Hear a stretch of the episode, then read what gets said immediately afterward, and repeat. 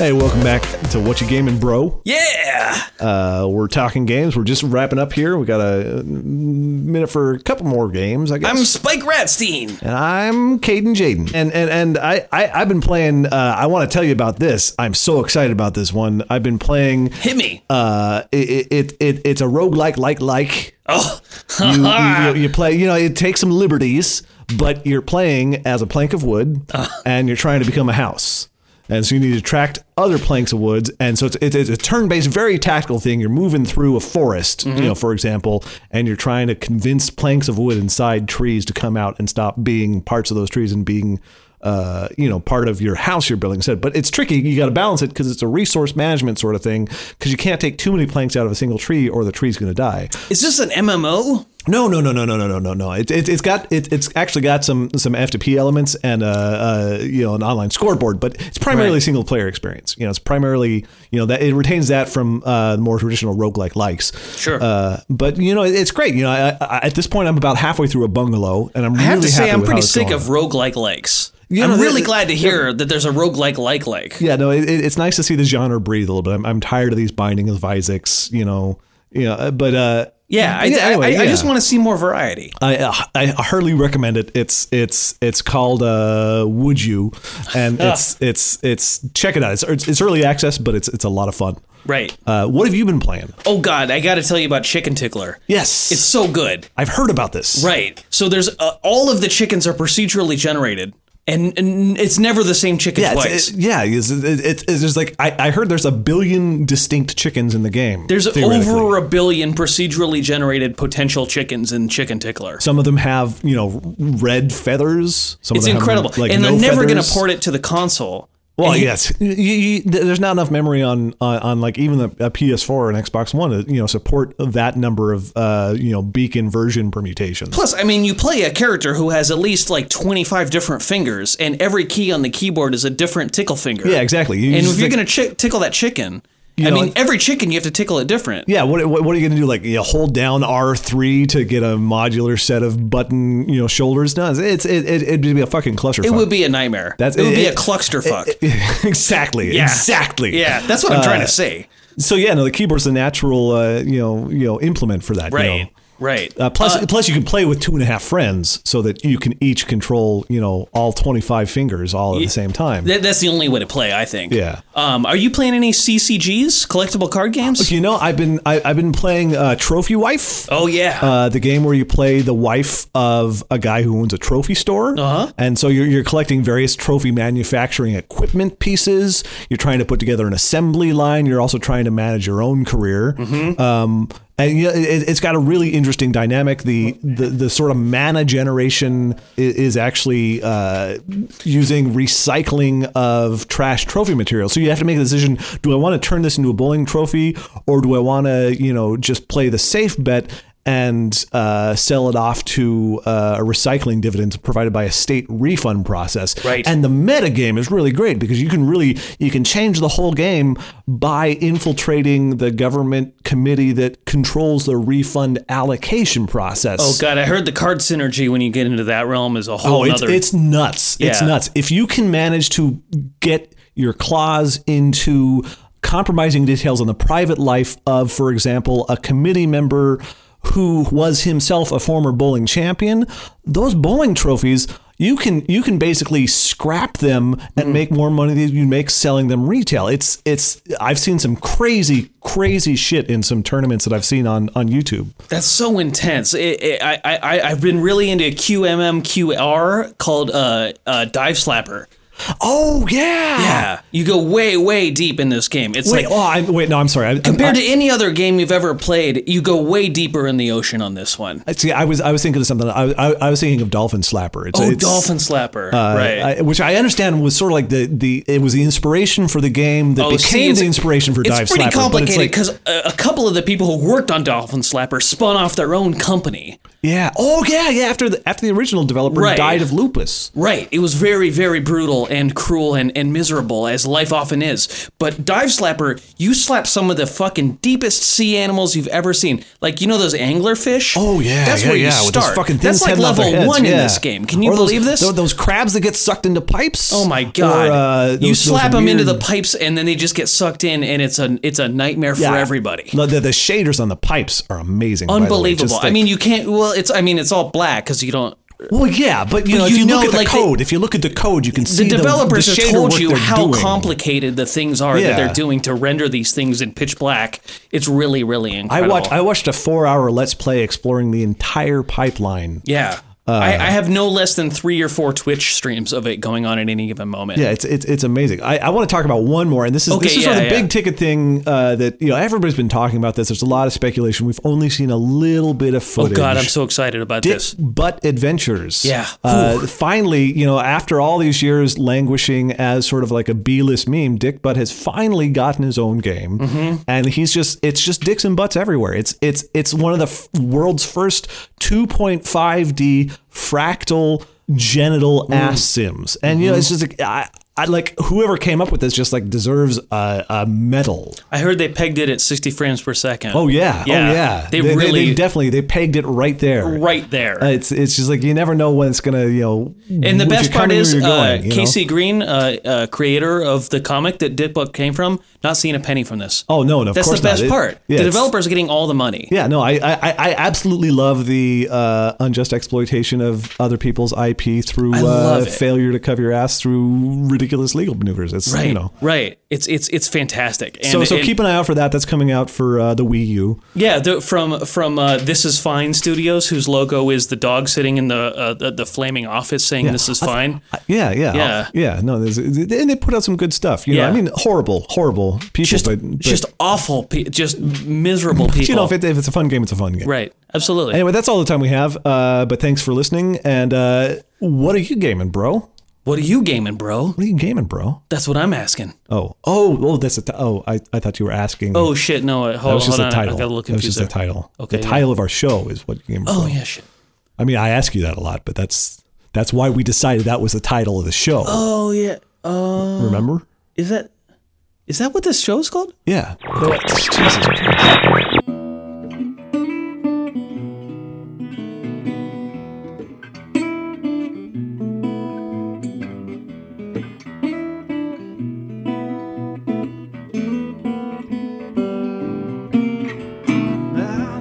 Crapshoot, crapshoot, crapshoot, crapshoot, crapshoot. Crapshoot, now, now, now, now, crapshoot.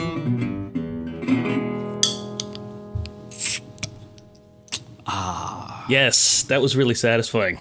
Excellent.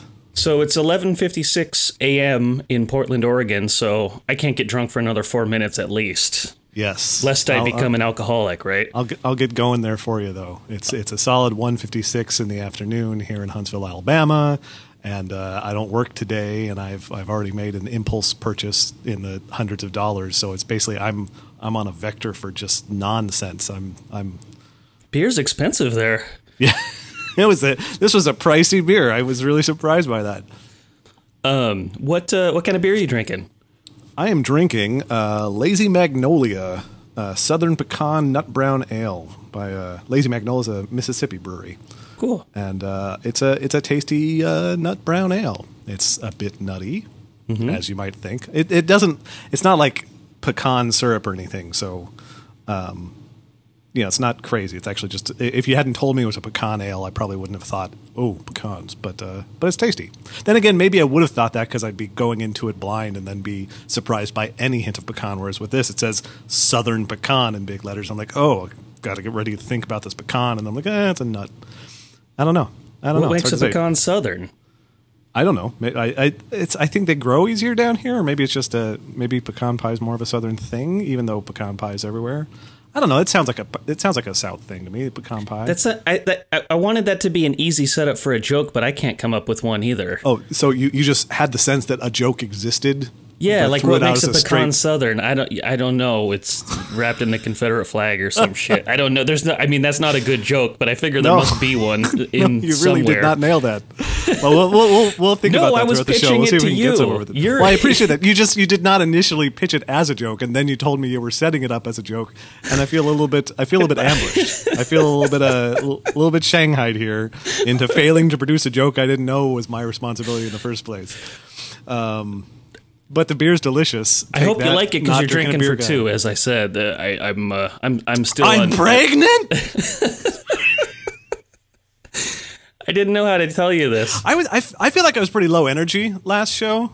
Uh, just I think because it was like a couple days after we got into town that we recorded the last show, and I feel mm-hmm. like I was very sort of like worn out from the drive and not really settled in yet, as much as I think I my take may have been, oh, well, we're basically settled in now. We're like, we had accomplished basic necessities, but I really hadn't like sort of gelled and relaxed. Um, and so I'm definitely a couple weeks farther in, and I feel like I'm actually kind of awake today for this one. So I, I guess if the last one came off to, as sort of sleepy or, or underdone, other than me ranting sadly about quarters, which let me tell you, uh, just apologies to our listeners. I, I, I think I may be appropriately obnoxious today, as as one would normally expect from our podcast. Did you listen to the last episode? No, of course not. Okay, but I have dim, have I have dim memory. memories of it. I remember sort of feeling that way, but then again, I was feeling just sort of out of sorts. So maybe I just assumed that the podcast had me sounding a little bit out of sorts. Uh, and maybe I actually was masking it perfectly well at the time. I don't know. I thought you sounded great. You t- you settled into an anecdote about quarters and laundry that did last about two and a half hours. But it's okay, because I, I got you back at the end, because I got started on Metal Gear Solid, which I don't right, know how to shut right. up about. So it all yes. balanced out uh, in it. I mean, in an equally obnoxious yes. on both sides way. Let me tell you, my emotional state regarding quarters did not improve Uh, in the ensuing two weeks. Let's hear I about f- it. I'm ready. I'm hit, I'm, I'll, I'll give stopwatch? you the short version here.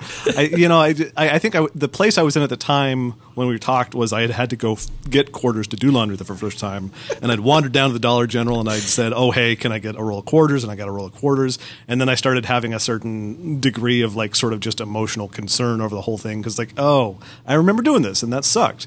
Um, but then, you know what, they gave me quarters, and then I went back and did laundry again, you know, a few days later, and they gave me quarters, and I did it again, they gave me quarters, and I was like, okay, well, I feel weird about this, I feel like the sort of Damocles is, you know, hanging over my laundry, but it's working, so whatever, I just, I can process this old weird, and then, uh, and then they didn't have quarters. And uh, and neither did Subway, and neither did two gas stations. Basically, everything within walking distance except for the uh, Chinese nail salon, which I at that point I was like, oh, I don't. I, I've tried too many times to get a basic form of currency that no one is willing to give me. And I was just like, I had a bad. I was like, this is the dumbest thing. And then then we went to like a, a bank branch inside of a Walmart, and they gave us quarters, and everything's okay now. So, uh, Josh, are we still recapping at this no, point? No, no, no, no, no. This that, that was the update. That was mostly the this update. Is That's, the update. This okay. is what's happened in the last two weeks. Okay. Now we have we currently have plentiful quarters, and I'll just go buy quarters, uh, you know, well ahead of time in the future from similar situations, uh, and it'll all be okay. But it was it was really bugging me. It was really bugging me. I just I, I did not realize how much I was carrying around this sort of this whole quarter situation is bullshit. You know, baggage. Sure. Even well, even after talking at length. Is it off your chest now? Because I think yes. we're going to have yes, to I make think, our second should. official pronouncement of uh, stricken topics from the podcast. Being quarters. Yes. I'm ready to let it go. I'm, okay. I'm, I'm prepared to move on. I just wanted to.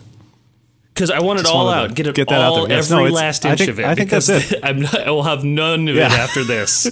yeah. If, in the future, this topic will be shown no quarter? Yes. Exactly. All right. All right. I will put a sad trombone sound in there right when you say that. So anytime I start to bring up quarters, you're going to have to make an edit, including a sound effect and cutting some stuff out? Uh, no, so just I'll, I'll just I'll just get up and walk away from the microphone for ten minutes. Well, what would you like to talk about, Jesse? How are you doing? I'm real uh, good. I think my mic's a little hot again, so let me... Okay. Um, it's... Uh, hold on, I got to go tweet again.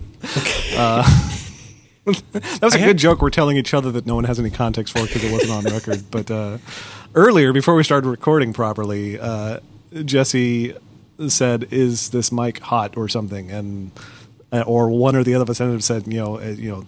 I think I just made a her her noise, and then Jess is like, "Is this mic hot or not?" And and so then I tweeted, "Is this mic hot or not?" dot com, and that was the entire content of the tweet. And I feel really good about that, basically. Uh, so I'm telling you all of this because I don't know how long it's going to take him to adjust his fucking mic. Oh, it's adjusted. I was just oh, listening okay. to you. I was I'm trying, I'm trying not to interrupt. This is the problem with not being able to see each other, is that you can't just see that I'm ready to go. Yeah, um, there's no there's no super obvious uh, cue. Let me tell you uh, why I keep getting too hot for this mic. Why? Why? I mean, I was born this way for starters, but the other thing is um, I've had two big cups of coffee. And I also was, my allergies were coming on a little bit today, so I shot allergy drugs up my nose, which is one of many, many allergy drug delivery systems I have within arm's reach. Um, and I'd forgotten that I get just a, you know, good fifteen minute head rush off when I do that, um, especially if I am kind of on an empty stomach. It's, it goes straight to the bloodstream. Uh, so, so I'm, you're, you're just super I'm really just high. shouting into this microphone right now yeah. and uh, trying in vain to... Uh, to correct for it. Well, I, I appreciate your I appreciate your efforts to control the uh, impact that your drug habit has on our creative endeavor. So um, you're you're you're kind of settling into your to your easygoing nature in your new home temper home away from home, and uh, I'm just I'm bouncing off the walls. It's great. Yeah, yeah. This is this is a good setup. Yeah. I would not go as far as home away from home. I would say apartment away from home. It's a perfectly nice apartment and it's working out well, but uh, there, there, there, there's even kind of a sense of not wanting to end up feeling too homey about it, you know? Like, I, I, I, I think the ideal situation is when it's time for us to pack up and get out of here, we'll be like, oh, well, this was a nice apartment, and that's it. Hmm. And uh, I think that, well, you know, because it'd be, uh, not that it would be bad to have some sort of fond memory of it or whatever, but, you know, it's... It's uh, the, the, the cost of extra sort of emotional and mental investment in a known temporary, no known, you know, transitory thing. For me, that's something I, I mostly, you know, I think I am inclined to avoid. Like I, I, I like to find things that are going to keep working and keep being a thing and put my energy into that. Hmm. Yeah. I wish I had I'm, something I, to say about that. That's, that's a good... It's a good observation. I mean, it's kind of... It reminds me of going to, like, high school and just being like, I can't wait to be done with all this fucking bullshit and just to be out of it. And then I can take memories of it with me, but I just am... I, I never want to be someone who just settled into high school and then pines for it for the rest of my life, which is lucky because high school, like all school, is quite miserable. Yeah, it makes it easy. Um, I mean, I have I have fond memories of high school, certainly. You know, but I also I have fun when memories I think about from it, high school. Yeah, yeah. I, I I remember plenty of things that were sort of dumb and awful, and I'm glad that's not life too. I hated middle school. I think we've talked about this, so I won't go into it again. But uh, middle school, like I have, I would really have to go scraping to find things that are legitimately positive memories about middle school itself, rather than things that maybe happened during the time of my life that middle school occurred. Yeah, middle um, school is such like a dark moment for so many people I know. I'm wondering, like. Do, do people who were kind of like the social alphas in middle school, do they have fond memories of it? Like, were they at the top of their game, or was they just as fucked up and upset and confused and feeling like... Yeah, I don't know. I mean, I, I, would, I, would, everyone else? I would speculate that the latter is probably the case to a significant extent. Like, I don't think... I don't think most people who are sort of like the king of middle school and middle school probably think of themselves in those terms. You know, they're probably just as like hormonal and fucked up and confused and bullshitting their way through it as everybody else. And I'm sure they have shitty parts of their day too. But, uh, but at the same time, I think part of it is like, if you just aren't having as shitty of a time as someone else, you don't really know that. You just remember the parts of the time you're having that felt shitty to you. Hmm. Uh, and so you're like, oh yeah, middle school was kind of a pain. And then someone who was like, fuck you, middle school was shit. And you were why, you know, mm. you know, it's like these are people who came away from two very subjectively different experiences without knowing where one another was. And so so I, I'm simultaneously willing to empathize with the reality that people who did not have the shit time I had in middle school probably still had their own sort of a shit time. And also willing to say, yeah, but also go fuck them because come on. Um That's that's that's the bridge gapping I'm willing to do. I'm willing to build a bridge between uh, yeah. See, I, I was I was trying not to talk about middle school too because I don't want to like this will be the new quarters. This is this is not a good way to go. No, uh, no, middle school's good. Um, no, middle school's not good, and we shouldn't talk about it. But I, I, I don't. It, I had I was a asking fucking you weird experience about a year ago, maybe a couple yeah. of years ago, and it was a, a guy I know who I feel pretty close to, a, you know, a friend of mine. Um, whenever I'm back in California, I look him up and hang out with him and stuff. He um he said to me when we were talking one time, he said that I had bullied him. And I was like, fuck you. Are you fucking like I literally thought he was joking. I had no fucking idea what he was referencing. And I was and so I like I honestly, you know, I was like, right, ha ha ha. And then he was like, you you you did though. And I'm like, are you serious? What what did I ever do or say to bully? Are you kidding? And he, you know, he was like, he I he had mentioned like a joke I had made at his expense in a social group that I'm sure I had just thought was just like riffing and, you know, clowning around and whatever. I mean, I was I was the, oh, the weird kid. I mean, especially in elementary yeah. school and junior high. In high school, I was just like the withdrawn kid. You know, I wasn't like I would rather just not talk to anybody if it was an option. I would spend all my lunch periods in art class instead of like in the cafeteria. Um, but uh, but it, it really, really like shocked me. And um, I obviously I, I it's still stuck in my head because two years later, I'm still thinking about it. And I wonder how much of people who I felt bullied by even thought that they were, you know, the more the victims than the perpetrators of bullying, or even like me, had never even considered that any human being in that context would have thought they were bullied by me. Yeah, um, it's it's really uh, it's strange. It's a lot to wrap my head around. And, you know, and I think back and there's even like elementary school. There was like I thought back and there was a guy who like just kind of had a running joke at his expense that was I mean, I just wanted people to laugh was how I remember it. And I think back and like, what a, sh- I mean, that was like a year that I kept like raking this guy over the coals for this one thing that wasn't, you know, that wasn't his fault and yeah. was like a total at his expense joke. And he was a total saint about it. Um, and, you know, he kind of privately told me to knock it off and I tried to for a little while. And then I sort of, that just made the joke funnier to come back to. And, you know, that's like shitty, shitty behavior. And I, yeah. I had never really looked at it through that lens.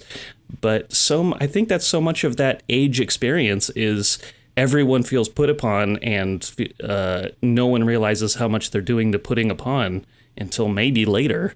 Yeah. And there's a bunch of there's a bunch of weird sort of naive performance stuff that you're doing, especially at that age. You know, people I, I, I, I think of it as sort of like one of the key issues is everybody's sort of trying to figure out how to grow up at different speeds and using different methods and role models and still basically just being dumb kids the whole time too. So it's like you're not actually accomplishing growing up. You're just sort of, you know, foundering your way towards some performative model of adulthood. And a lot of that is taking on these new sort of, uh, I, you know, I, I want to say like not even sophisticated is the right word, but the idea of, uh, maybe sort of secondary levels of emotional and intellectual engagement with things, you know, instead of just raw, oh, I feel this way about thing. It's more like, oh, this is how I've learned I should, uh, you know, sort of quantify and qualify how other people feel about things. So you get that sort of like, you know, you know, weird kinds of sort of snobbishness, smuggish, smugness, judgmentalness, dismissiveness,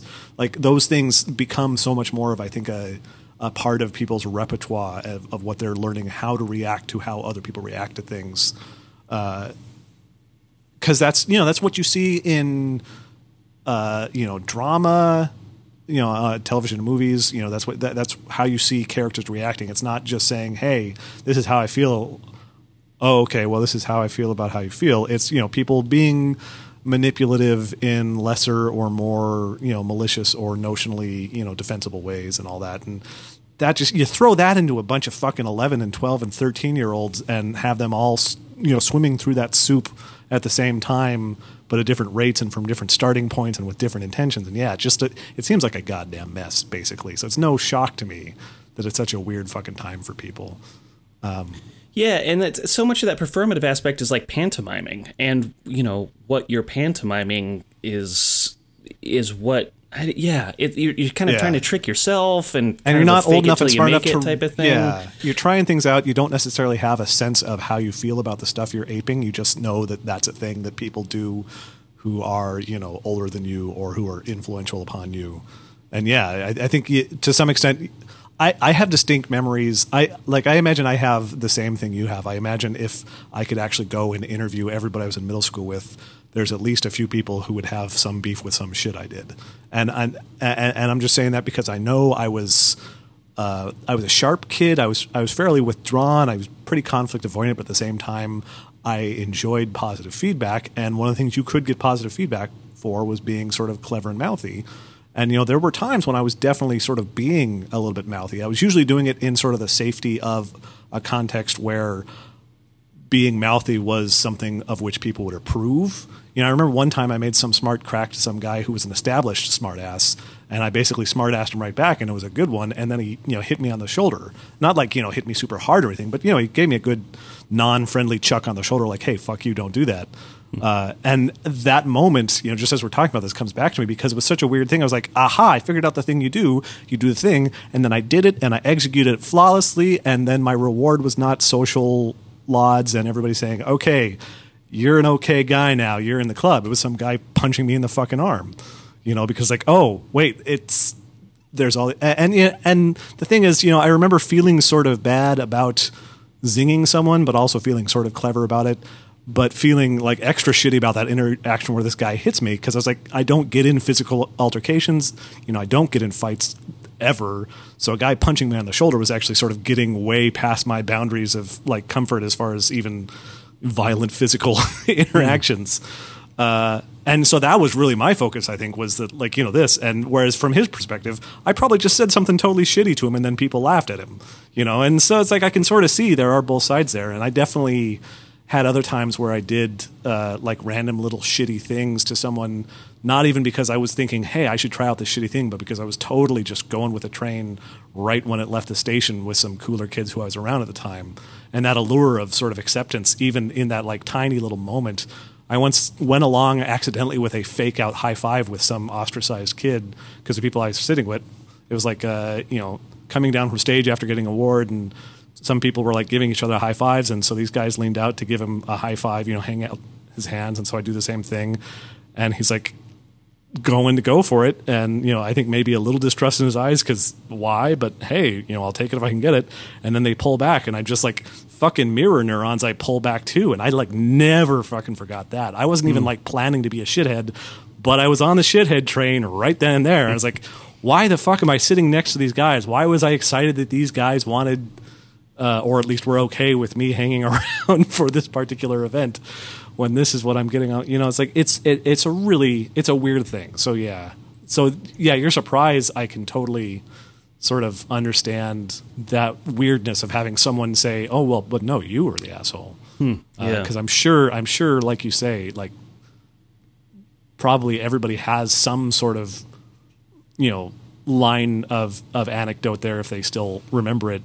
Uh, to a lot of people that probably is sort of a little bit mutual, even though there were still definitely some overriding power uh, asymmetries in, in sort of the way people treated each other and who was cool and who was not cool. Right. I mean, with this guy, I just like, no, it was you and me against the assholes of the world. Yeah. Like, how was it? How was I one of the people on the other side of that equation for you? That's really upsetting to me. But yeah, I mean, it's, it's spend enough time with it and I can think of dozens of things that I'm really, really upset with myself for having done or said to people. Um, even, I don't know, it's just, it's the allure of being the protagonist, you know, everything happens to me, the protagonist of reality, right? Yeah, and and, yeah, exactly. And everything is viewed through that lens um, as, you know, understandable. Like everything is contextualized in the way that you choose to contextualize it, and some things just exist as their own is like, what the fuck did that happen? And some things exist within a greater context of, well, so much shit happened to me that day that no wonder I acted like this or said this or whatever. And yeah. all, so much of that stuff is invisible. So much of that stuff is just the window that we see our memories and reality through, that it's it's really extremely difficult to separate the one from the other. Yep. It's a weird fucking thing. It's okay, let's graduate from this conversation. Ha ha! Maybe a, maybe an early break this time. Sure. Okay, we'll put in some music here. When are you going to write more music? Maybe I'll record some for this very thing. Maybe I'll toss out some little instrumental strings. Cool. Uh, owing to what we'll discuss when we come back.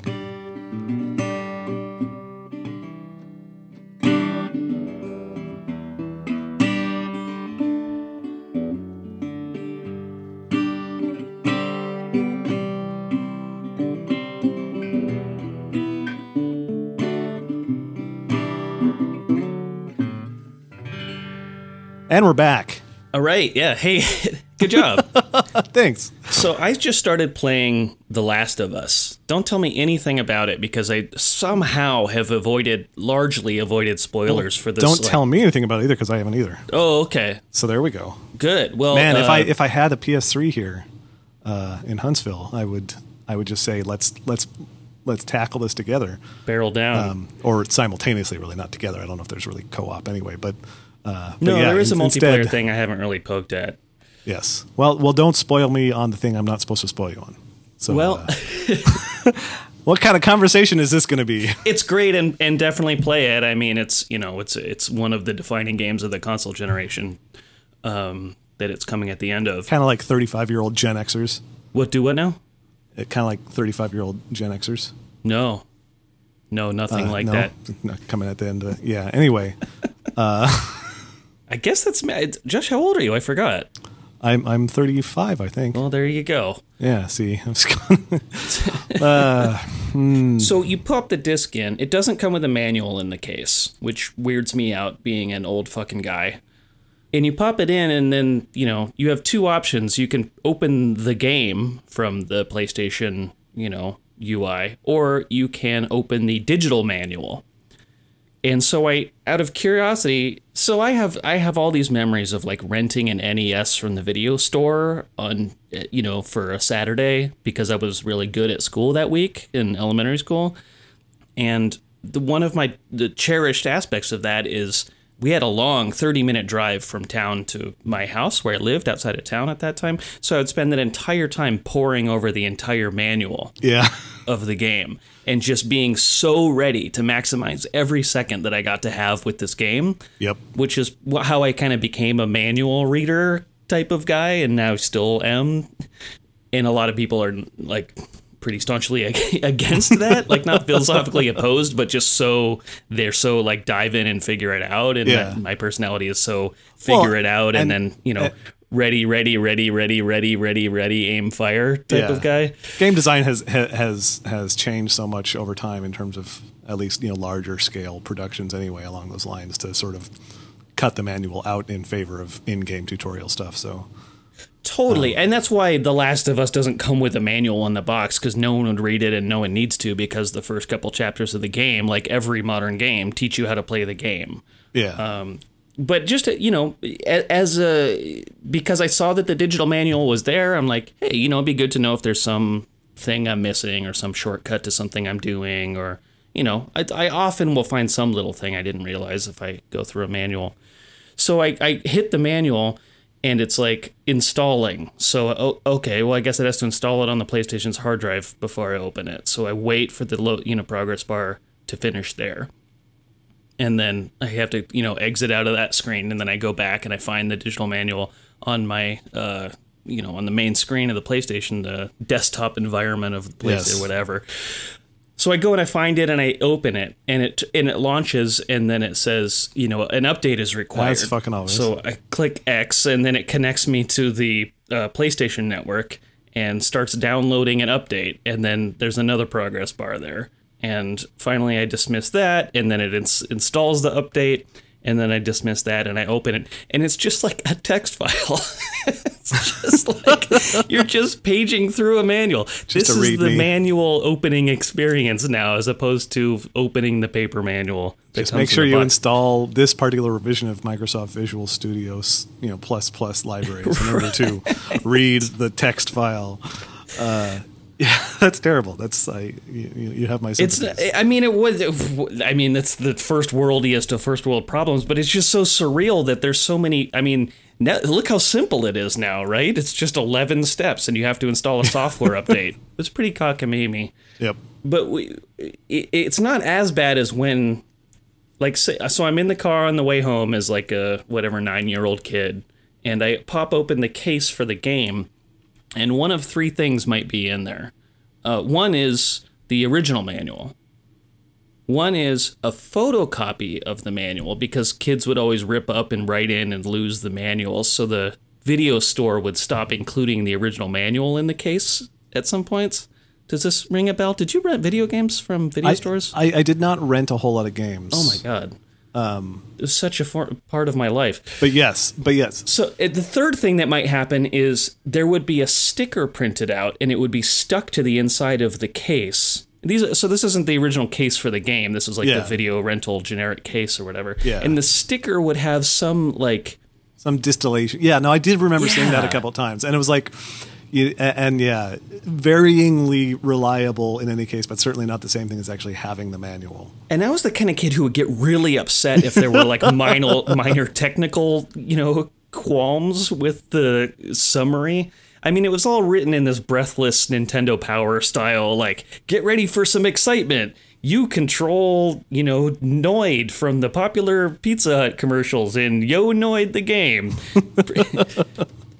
Here's a quick overview of the controls you'll use to combat the pizza enemies or whatever.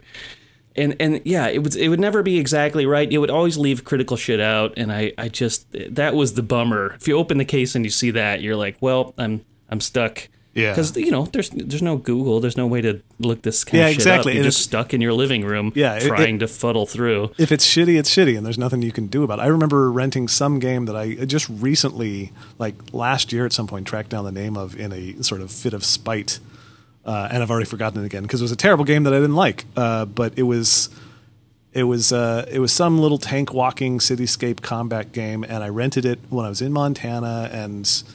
Uh, you know, this was a big sort of nice thing for me. I was like, oh, you rent a video game. I'll rent something I haven't played. And I rented this because it looked good. And it, I couldn't get out of the first fucking level. And and it just made me so angry. And, and yeah, it was one of those situations where, like, it didn't come with a manual. I don't think it probably came with some sort of sticker. But, you know, it's like I couldn't find any information anywhere because where would I possibly look for information on some shitty uh, N E S game? And, and, and as I recall, there may not even be much of anything now because, like, who would go back and write an extensive game fact for a shitty N E S game that nobody liked because it was bad? Um, but yeah, no, it's like yeah, it was really, it was really frustrating. It was, it was, it was this sort of like you are helpless thing that like nobody today in a similar circumstance will ever experience because they'll just go online and they'll find a ton. Like the the bigger of stupid problem with the game is the more information you'll be able to find mm. on the details of it. Like, you know. If there's a big, obvious, shitty part that is really badly designed and a bunch of people hate it, there's going to be, you know, twenty different game fact suggestions on how to deal with that. And, and yeah, it's too much information, if anything. Uh, so, yeah, fucking kids today, I think is what we're trying to say. In the first Metal Gear Solid game. Like like like the N E S one or... Oh, no, no Solid, the, Solid, right. Uh, the first, yes. metal, the PlayStation one Metal Gear Solid, yes. um, there's a point at, that you can't really pass... without looking up a codec frequency, like a communicator frequency, on the back of the physical jewel case that the game comes in. So uh, having rented it, yeah. I didn't have access to that. And yep. so wasn't able to really. But the good news is this was in the early days of having internet in my house. I think I was eighteen at this point, and we had D S L coming in. Um And uh, I was able to find someone somewhere on some forum had, had you know, written the, typed out the, the the codec frequency so I could actually proceed in the game. But, you know, unlucky people who rented that game and couldn't get past that part, which is pretty early, ten percent of the way into the game. Um, but one of the kind of fourth wall breaking stuff that the game loved to do that kind of made it yep. was a dick move to people renting it.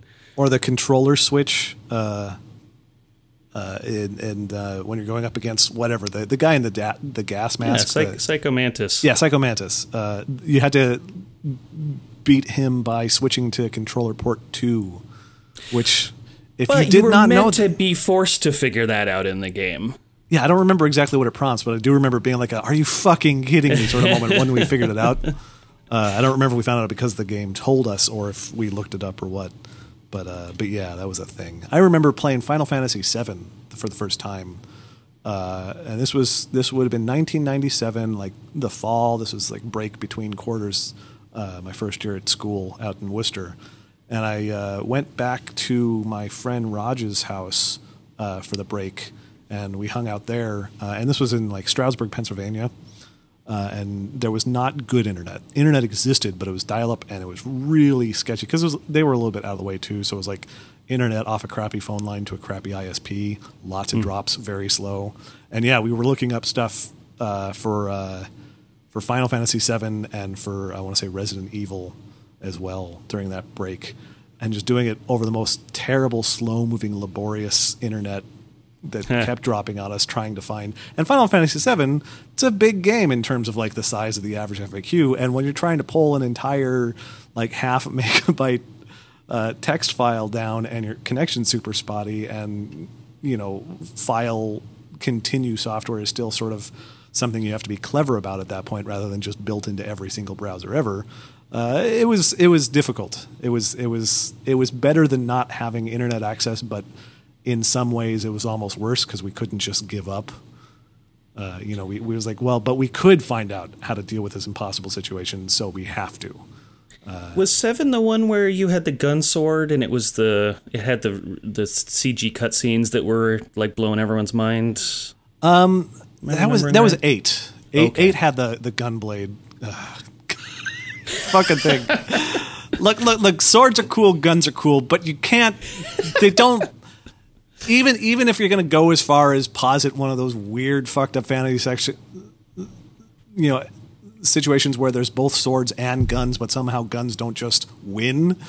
Uh, putting the gun on the sword and then using both at the same time, because that was that was the thing. It wasn't even like you only stabbed or shot with your gun blade. Like the the the one of the main combat loop things to do if you wanted to maximize your damage output was learn to press a button at just the right time so that in the middle of an attack with your sword, you would also fire the gun. like so, it. so you got to get it just right it. so I'll you can totally both stab something that. and shoot it in the face. It's just, it's just, it's like they had to come up with something that would make people stop talking about how dumb the giant sword in Seven was. Like, well, let's come up with something even dumber. Oh, let's, let's, Seven is the one with Cloud and yes, the spiky Cloud hair Strife. And the giant sword. Yeah. Yes. Okay. Okay. Did you uh, of which did you hear they're they're they're actually really remaking Final Fantasy seven finally? They just announced that uh, in the last couple months. Uh, Sony or Square or both did. Seven's the one that's going to most likely find itself on people's like top ten of all time yeah, video games yeah. list. Am I right? Or yeah, especially people who haven't gone back and played it since then. Or would it be like the U S version of three that came out on the Super Nintendo? Would that be seven? Seven's one of the big ones. Three yeah. in the U S, five in or, or six in Japan. I don't remember exactly how the. I think three was six and okay. numbering. But yes, Final Fantasy seven mm. is one of those giant best game of all times. And really, what it was was like best game for the PlayStation at that time, and it was just the right time to be that game. Is sort yeah. of my take on it because it it has all kinds of problems and it looks like shit. And it's super grindy, and the dialogue is not super well translated or written, and the, even the flashy cutscenes at the time, which were at the time sort of flashy and conspicuously used in the television advertisements instead of actual gameplay footage, uh, even those didn't well, actually look that, that great. Now. Well, yeah, it's getting better, if if only just because dedicated cutscenes aren't at this point looking a whole lot better than actual in-engine stuff in a lot of cases. Right, the transition um, can be a lot more seamless. That's yeah. the thing about you'll notice about The Last of Us is that they do a little bit of pre-rendering stuff, but they almost might as well not. Yeah, it's it's pretty it's pretty impressive visually in engine.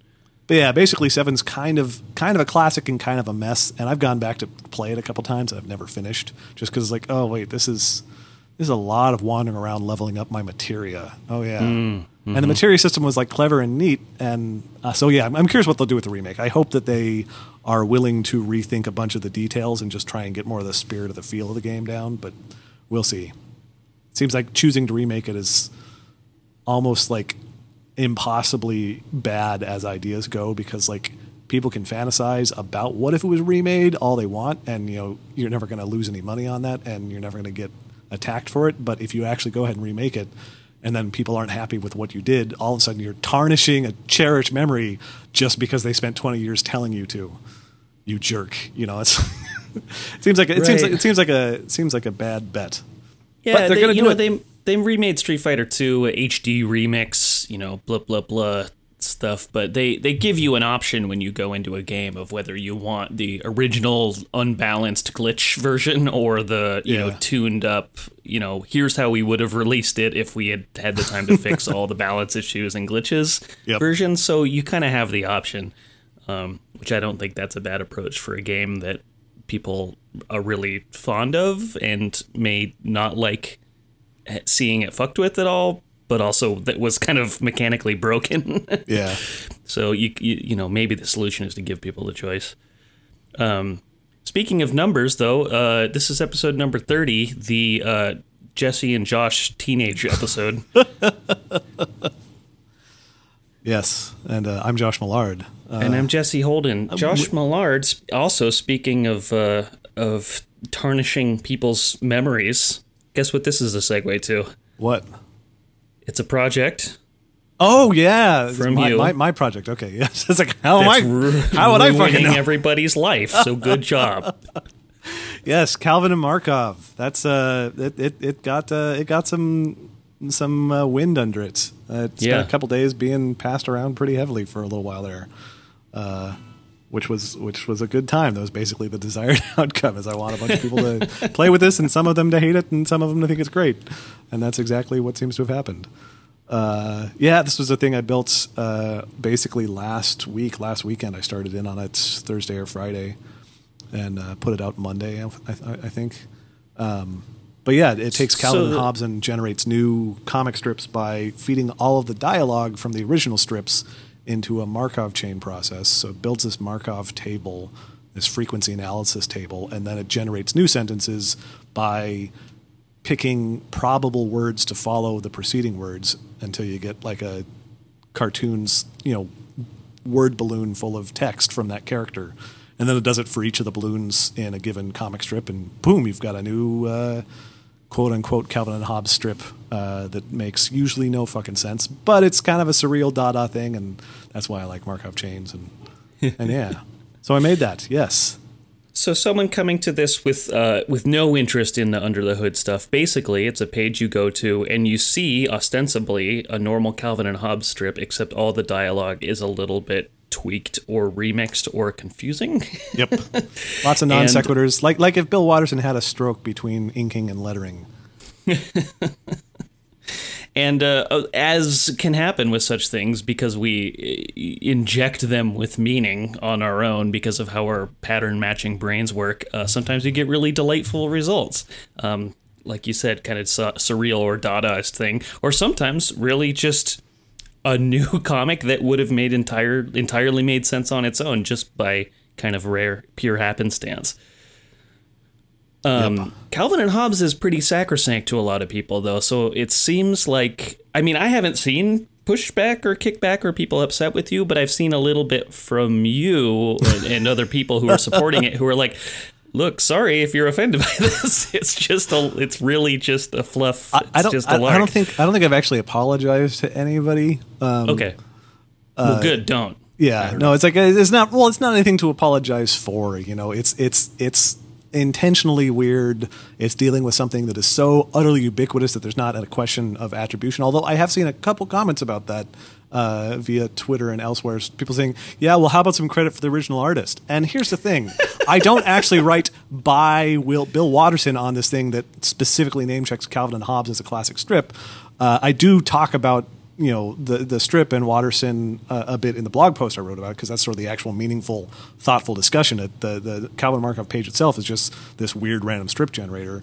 But I feel like there is a difference between failing to give credit to an obscure artist and failing to give credit to a giant. Like, you know, Calvin and Hobbes was made by Bill Watterson. Nobody doesn't know this. Nobody is in question. Nobody could plausibly think that anybody would try and pass off Calvin as their own original work. Like, it's not it's not in the realm of plausibility.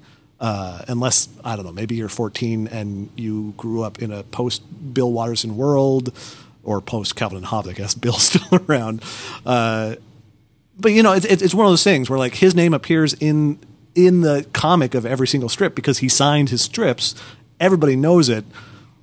It, it it'd be like saying, you know, hey, that's a that's a nice quote there from the Bible, but it'd be nice if you mentioned that it was by God. And it's like, well, you know, people know. People know who said the thing that Jesus said because it's Jesus. You know, it's it's not. So I don't know. I, I feel like it, it's one of those things that was like, it was very much just an omission. I didn't bother to add it to the page because it didn't occur to me.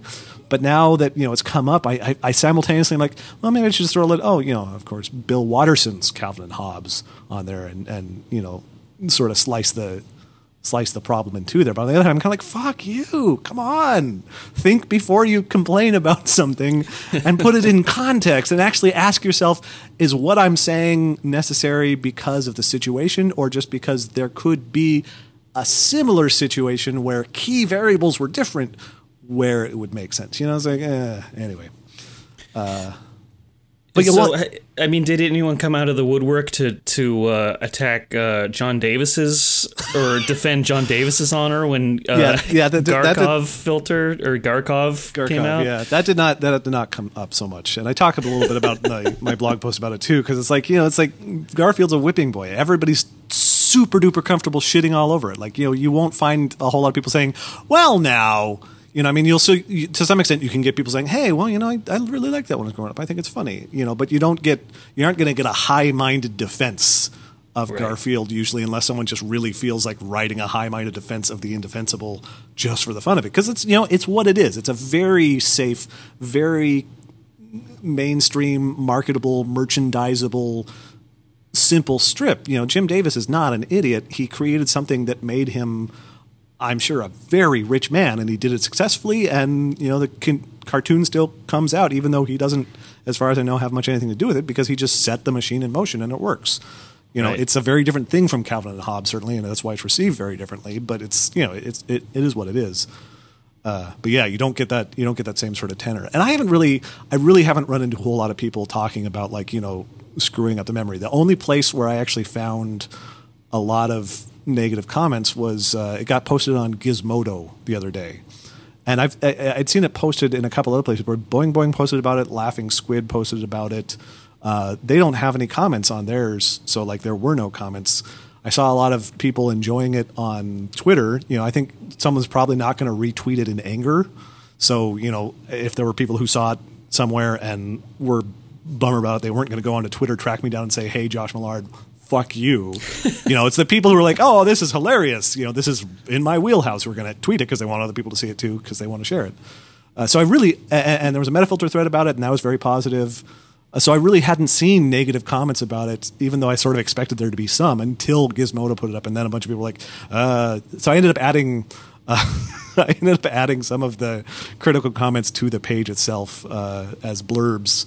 Uh, just because I was entertained enough by the whole thing. Hmm. The, the, the guy who said this, that he's very familiar with uh, Markov chains, and this is the dumbest, dumbest application of them he's ever seen. I really like that one, because that was that was like, that's not just saying I don't like this. That's saying, you know, I happen to be an expert on not liking this, uh, which I don't know. To which your reply was my favorite, which was, "I guess he hasn't seen my other work." Yeah.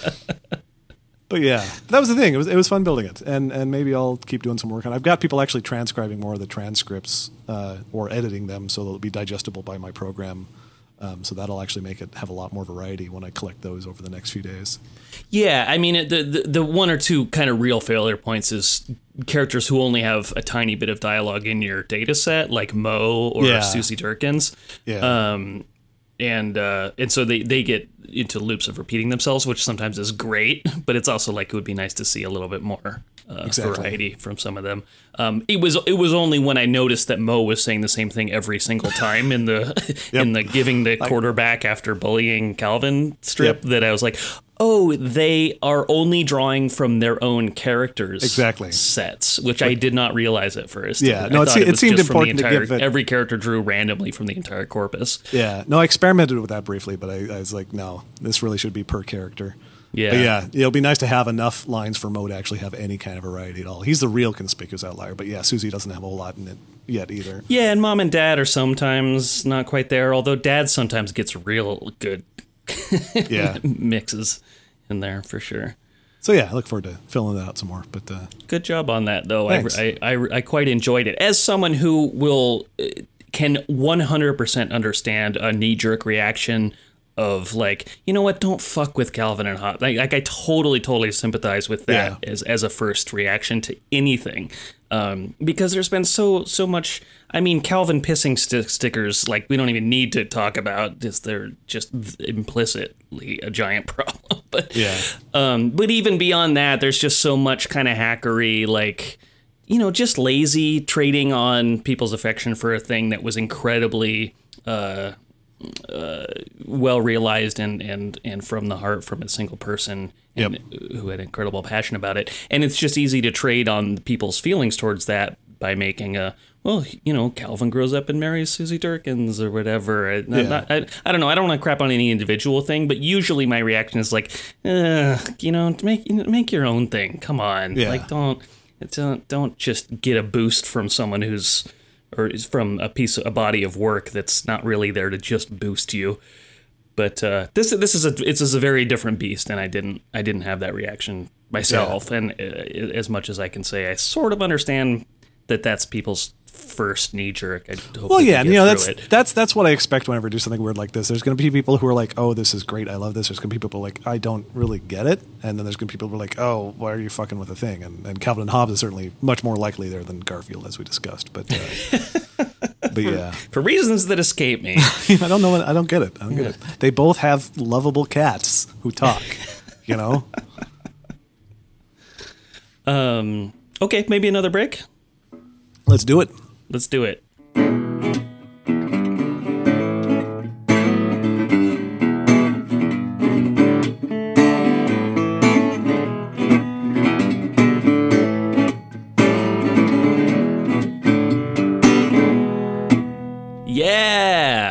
Yeah. Let's come back. Hey. Hey. What did I just hear from you during the break? I'm excited. Why, you just heard a, a, a Gretsch uh, Honey Dipper, I think is it Honey Dipper, Honey Dropper. I don't know. I just bought it. You, you heard a Resonator guitar, a uh, uh, a specific type of acoustic guitar with a, a metal sort of resonator cone on the face of it, where in a normal acoustic guitar you would see just an open sound hole going into the inside of the guitar. Hmm. Uh, there's a style of guitar that was associated uh, strongly with uh, you know Delta blues and you know you know nineteen thirties circa uh, blues music in, in the United States, and it's got if a really sort of distinct sound that uh, is neat. If you're not a guitar person, can you can you safely picture this guitar as being like a, a normal guitar with a hubcap right under where you're strumming? I think that's exactly the way to put it. Yes, it, it it's got a it's got a hubcap where you would expect a guitar normally not to have a hubcap, essentially. And the hole you referred to, the sound hole, will you please tell me that that's the actual technical name? Oh, yeah. The hole that, in the guitar. That, that, that's what guitarists call the hole in the guitar. It's the sound hole. Uh, uh, it never even occurred to me to think about what a delightfully unsophisticated term that was until you reacted to it. But yes, no, it's a sound hole. And if, if, if you if you want to buy a out of me. if you want to buy like a a, a a tuner to insert, you just shove it in your sound hole. Just stick the uh, tuner in the sound hole. Yeah, or pickup. I guess I meant to say, uh, you'd stick the tuner on the headstock usually. Yeah, uh, yeah. Let's let's talk about all the pieces of guitar now. Uh, yeah, but this um, one's this one's interesting because uh, resonators. Uh, a lot of times, a resonator is built uh, out of the same material other than the hubcap as uh, a traditional acoustic guitar. You know, you'll have a, a wooden body, uh, but this one's actually got a whole metal body along with the metal sound hole. Uh, so it's got a much more distinctive sound uh, compared to sort of more hybrid wooden body resonators that have their own sort of sound to them, but doesn't stand out quite as much. So, uh, so yeah, congratulations. You just bought it just this earlier today. Yeah. Yeah. You know, I, I, I'd been thinking about it and I, uh, the, the idea and sort of talking to Angela about it. And, uh, I was thinking, well, maybe I should, maybe I should, uh, do that. Cause I, I came to Huntsville, brought along my, uh, little baritone ukulele, which is a great little thing. It's, it's nice. And I brought along thing like, well, this is what I'll bring instead of a bunch of other instruments because it's like a guitar, but it's smaller than a guitar, but a baritone uke is tuned like the top four strings of just a full size guitar.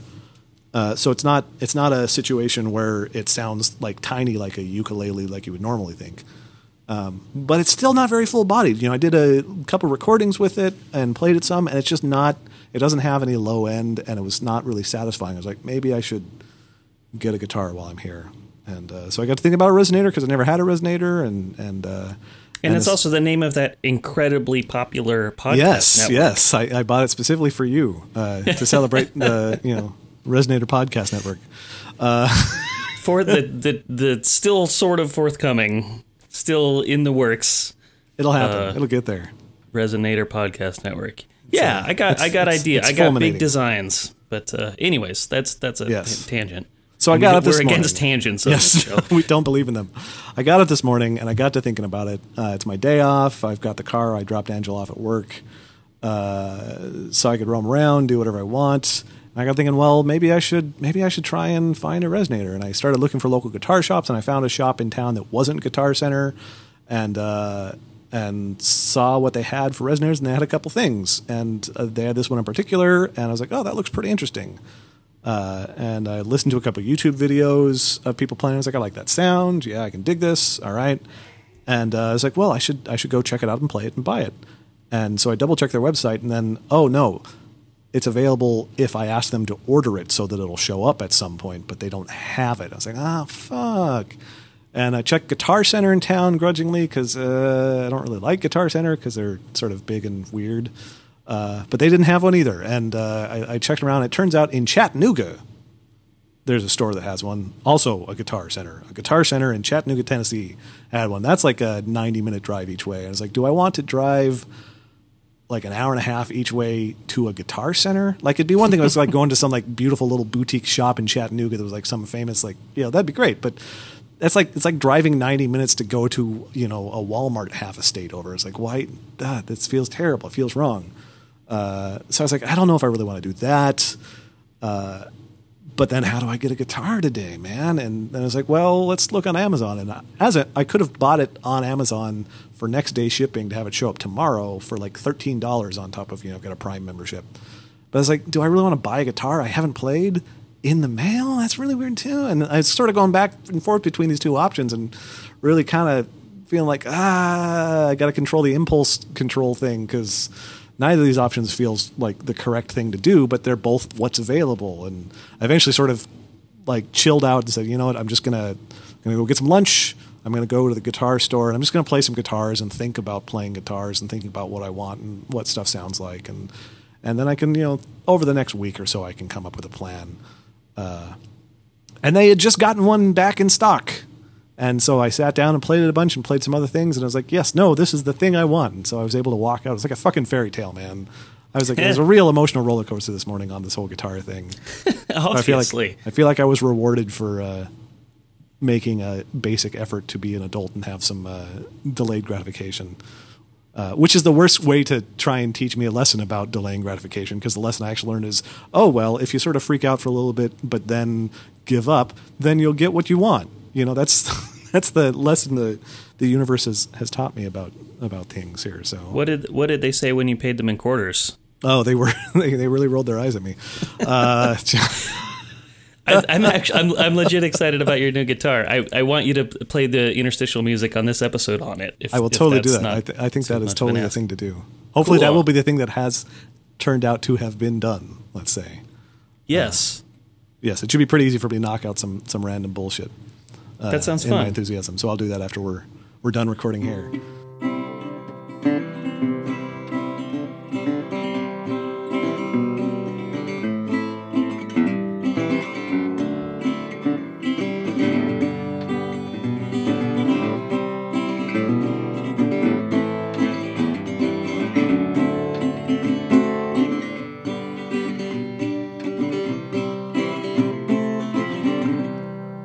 Uh, I was just, should we talk about Fallout Shelter? Should we should we follow up on the state of Fallout Shelter and just complain sure, about some more? Sure. So I've um, I, I've continued to play Fallout Shelter. Like I, I, I I've launched it as like, if I yeah, for reasons unknown. Yeah, I've been launching it, you know, two three times a day, every day for the last two weeks since we talked. And uh, man, it's it's really badly made for this part of the game. Like it's a like, I think we talked before about it being, you know, it's it, it's cute, it's amusing, it's got some vague Fallout-y vibes. It's sort of weird that it's set more in the sort of prequel text of the Fallout universe than than in anything resembling the actual Fallout games. But, you know, it's it's a cute little ant farm, but there's a cap of two hundred maximum dwellers that you can have in your vault. Uh, and it became very clear to me as I was approaching that limit that that cap is there because they had to draw the line somewhere so that they wouldn't have even more crashes and performance issues than it has at two hundred. It's fucking ridiculous. I mean, it's it's a game where you can have up to two hundred little people in your little ecosystem, and it starts grinding after about ten people. Well, it gets like, and it the gets, game. I mean, I'm talking about the performance of the app starts just yeah. going right in the can, to, like really, really early. And it it, it it it it is weird to me that the performance is so bad because I'm trying to figure out what the game does that it actually needs that level of performance for whatever it's doing. Because like moving two hundred little things around is not a difficult thing to do at this point in computing technology. I mean, like. You, you can move a lot more than that around on screen. Yeah, and the behavior simulation stuff is super, super rote. And the, you know, pathfinding stuff for the guys who are wandering is super, super rote. It's not, yeah. Yeah, there's not a whole lot going on there. But I guess just between the assets and however they're... Ca- it, it's surprising how badly it performs. Uh, well, basically. I mean, one thing to know is that it's written in Unity, which is not an iOS first, you know, development sure, platform. That, it's it's meant to be a like really, really cross-platform development yeah. environment for games and really, really easy to get started with, but not the closest to the metal. But it seems to have been designed specifically for iOS is the interesting thing. Like, like the, the game right. they built, this is not a game that they put out on iOS and also P C and also consoles. It's a game they put out on iOS. So like their target platform had to be just, you know, iPhones and iPads. And I've got an iPhone six, which is not, you know, uh, the, the six Plus probably has a little bit more meat in there maybe, but in any case, the six is... That should be like pretty much the modern target, right? You know, I mean, the game in theory would run on a five or a four S as far as I know. Uh, but yeah, it runs badly on a six. And it's it, it is so frustrating because it's it's buggy. Uh, like it crashes a lot. It's really mm. easy to get the thing to crash. Uh, it's just like, whoop, you tried to do a thing. That was a bad idea. I'm just going to... And it launches really fucking slow. It like takes a, a couple minutes to launch, which is really bad for a game that's constantly crashing and really conspicuous for like an iOS game in particular.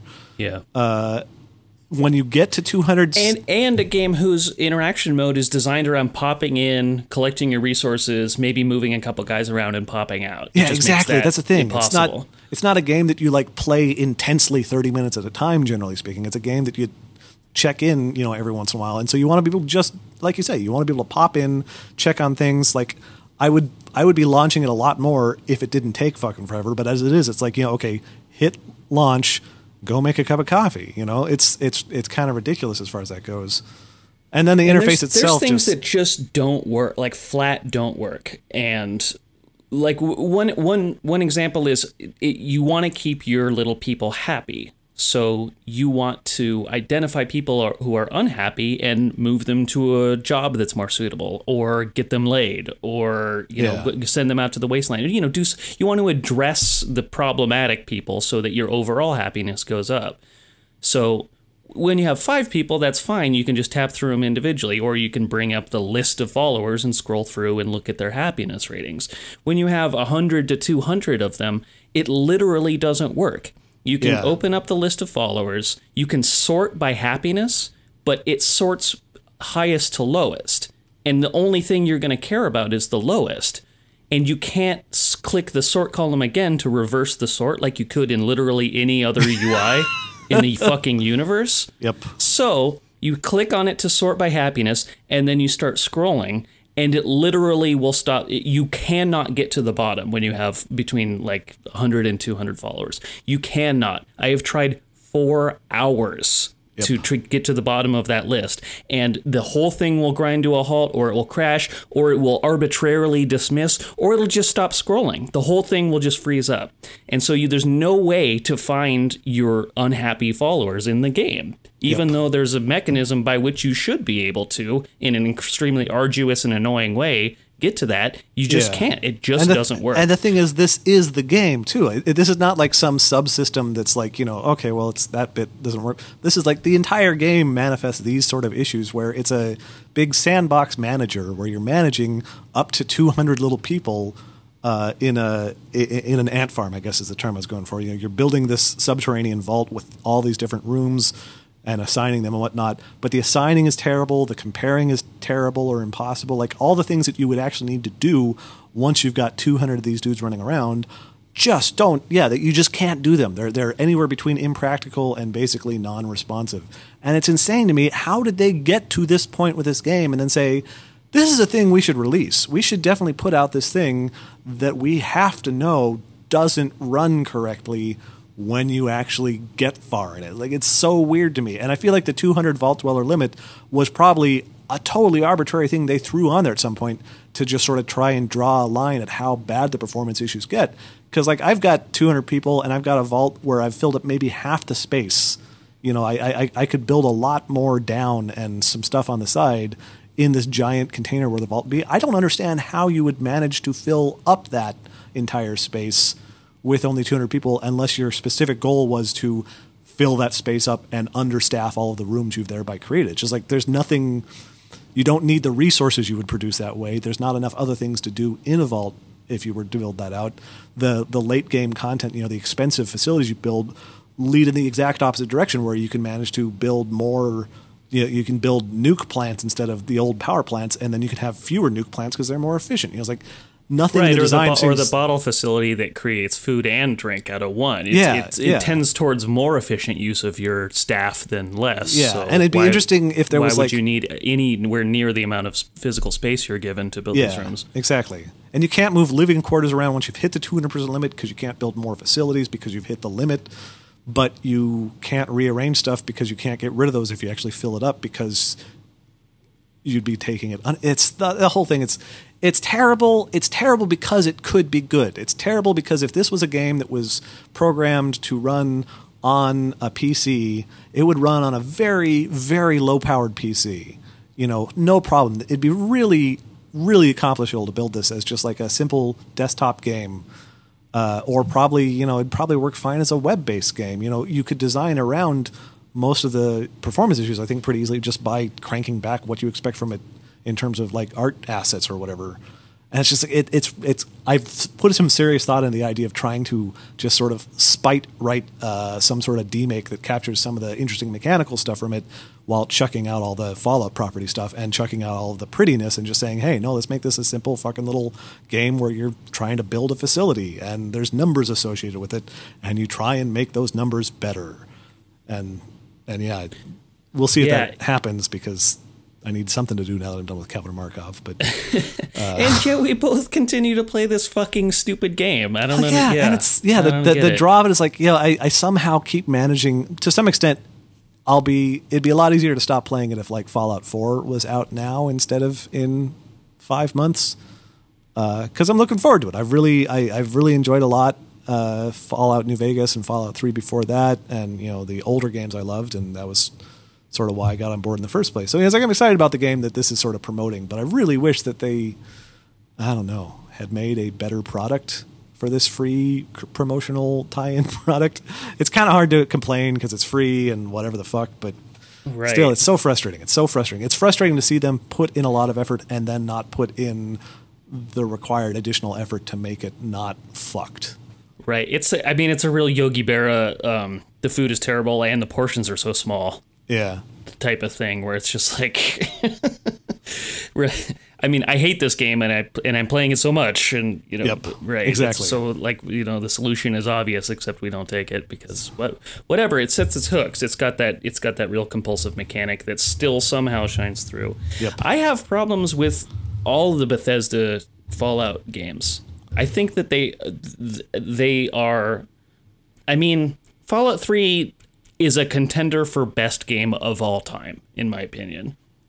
but not because the engine is bulletproof. You know yeah. what I mean? No, certainly. Like it was, it's the crashiest game I've ever played on a console. It you, you could bug your save, and so you you know you'd have to start the game over. You there's so many like you know f- from clipping errors to A I errors to whatever. You it's impossible to play through that game without running afoul of some problem with the engine or the game sure.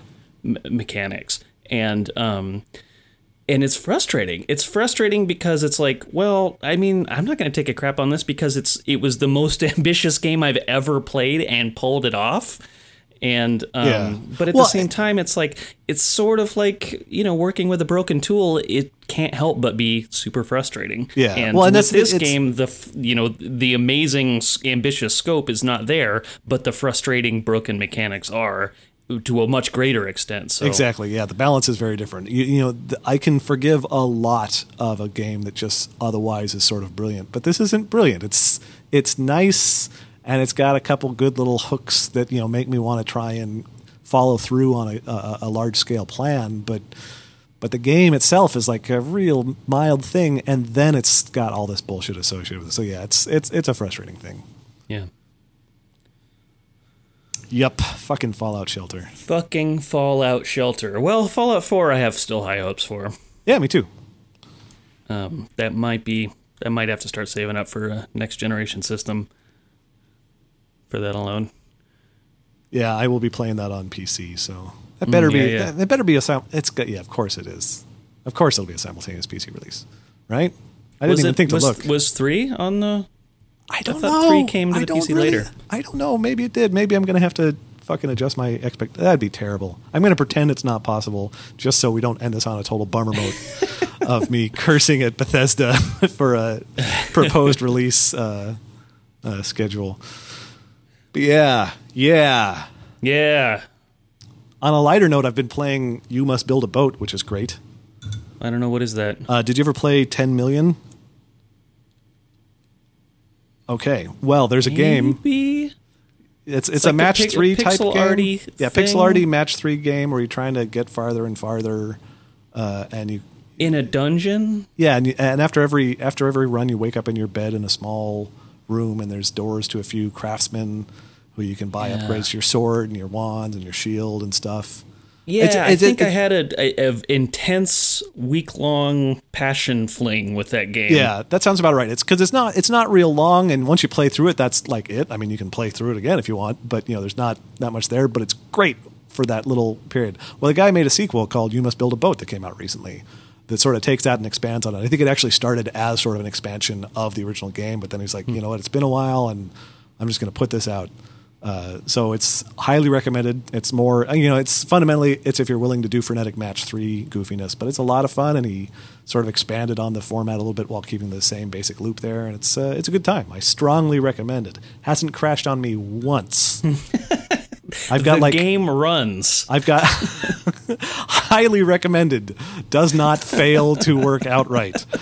Uh, I've got like, you know, I've got a boat and it's got like twenty or thirty monsters hopping around at any given time. No sluggishness. Those monsters, they're just fine. They're animating mm. without difficulty. So, yeah, I don't know. I don't but back to know. talking about the video game. Yeah. That was weird. Uh, I don't know if that worked. Uh, uh, the game I've been playing and enjoying is called Lifeline. Let me triple check that I've got the name right here. I do not know that, so I, I hope you do, so that it's like something yeah. I haven't heard of rather than you just fucking up. So Lifeline is a... Uh, it's a medical alert system. You yeah. use it for... Uh, yeah. It's it's a great game. It lets you know when you are dead. I don't know. The it, what it, it it takes the form of a basically a text message dialogue that you were having with a stranded astronaut on a moon somewhere in another system. Nice. He somehow is like, you know, channeled into the, your app, and you are just choosing from canned responses when he talks to you. But you were kind of like guiding him and to figure out how to survive. He is crashed. He believes he's the only survivor. He is on a strange environment, and he it just all takes the takes the form of a kind of stylized uh, text message interaction. And what's great about it is it's timed that way. So you start the game, he's like, you know, is anyone out there? Is anyone receiving this? And you can kind of communicate with him. And then say you set him like to look for the other half of the crashed ship. He'll say, OK, I'll check in when I get there. And then he just goes quiet for thirty minutes or a couple hours or however long in game it takes for him to walk that. And then you get a notification on your phone that looks, huh. you know, ostensibly like a text message. Yeah. It's like, hey, I found the ship. And then you can respond to it right there and get back in and start the dialogue again. And so you're playing the game over the course of several days because in the universe of the game, it's taking him several days to go through the adventure you're kind of walking him through. And yeah. it's the, the upshot is is it's really, really fun and engaging. Um, the writing uh, is good. It's, you know, better than most like Twine or, you know, text adventure style games. Um, it's not perfect, but it's good. I, I think it's it's it, it, the game wouldn't work if I didn't, you know, enjoy the writing and the character somewhat, too. Yeah. Um, and uh You, I can't quite tell how many real major branching paths there are. Um, you know, I, I get the impression that some of the answers you give him, it's kind of tomatoes, tomatoes, but some yeah. of them really can lead him on a very different path. And so after you've played through it once, you can replay it in kind of spe- sped up mode and take all the weights out. Um, so you can kind of explore the other decision trees. But the best part is the first time when you have no idea what he's in for and no idea what direction this game is going to go. And you can... Um, just have that really, really like delayed experience where you it's it, you get a little buzz in your pocket and you look down and you're like, oh, Taylor's back. Oh, he must have found the ship. Let me see what he found. And it's it's a really it's really, really clever use of the the phone as a type of game that wouldn't work on another platform. You know what I mean? Yeah. Yeah. No, that's that's um, neat. I, I will have to check that out. That sounds like yeah. a, a clever use of the phone. But let me ask you, does it does it run? Because that's that's one of the main things I like to look for. Uh, my favorite games are the ones that run. Huh? Like, yeah, so, I like, um, I'll go back and check, but I think that I think that when you open the app, that the app like works and okay, doesn't that, not that, work. That's that's that's one, that's my favorite genre basically.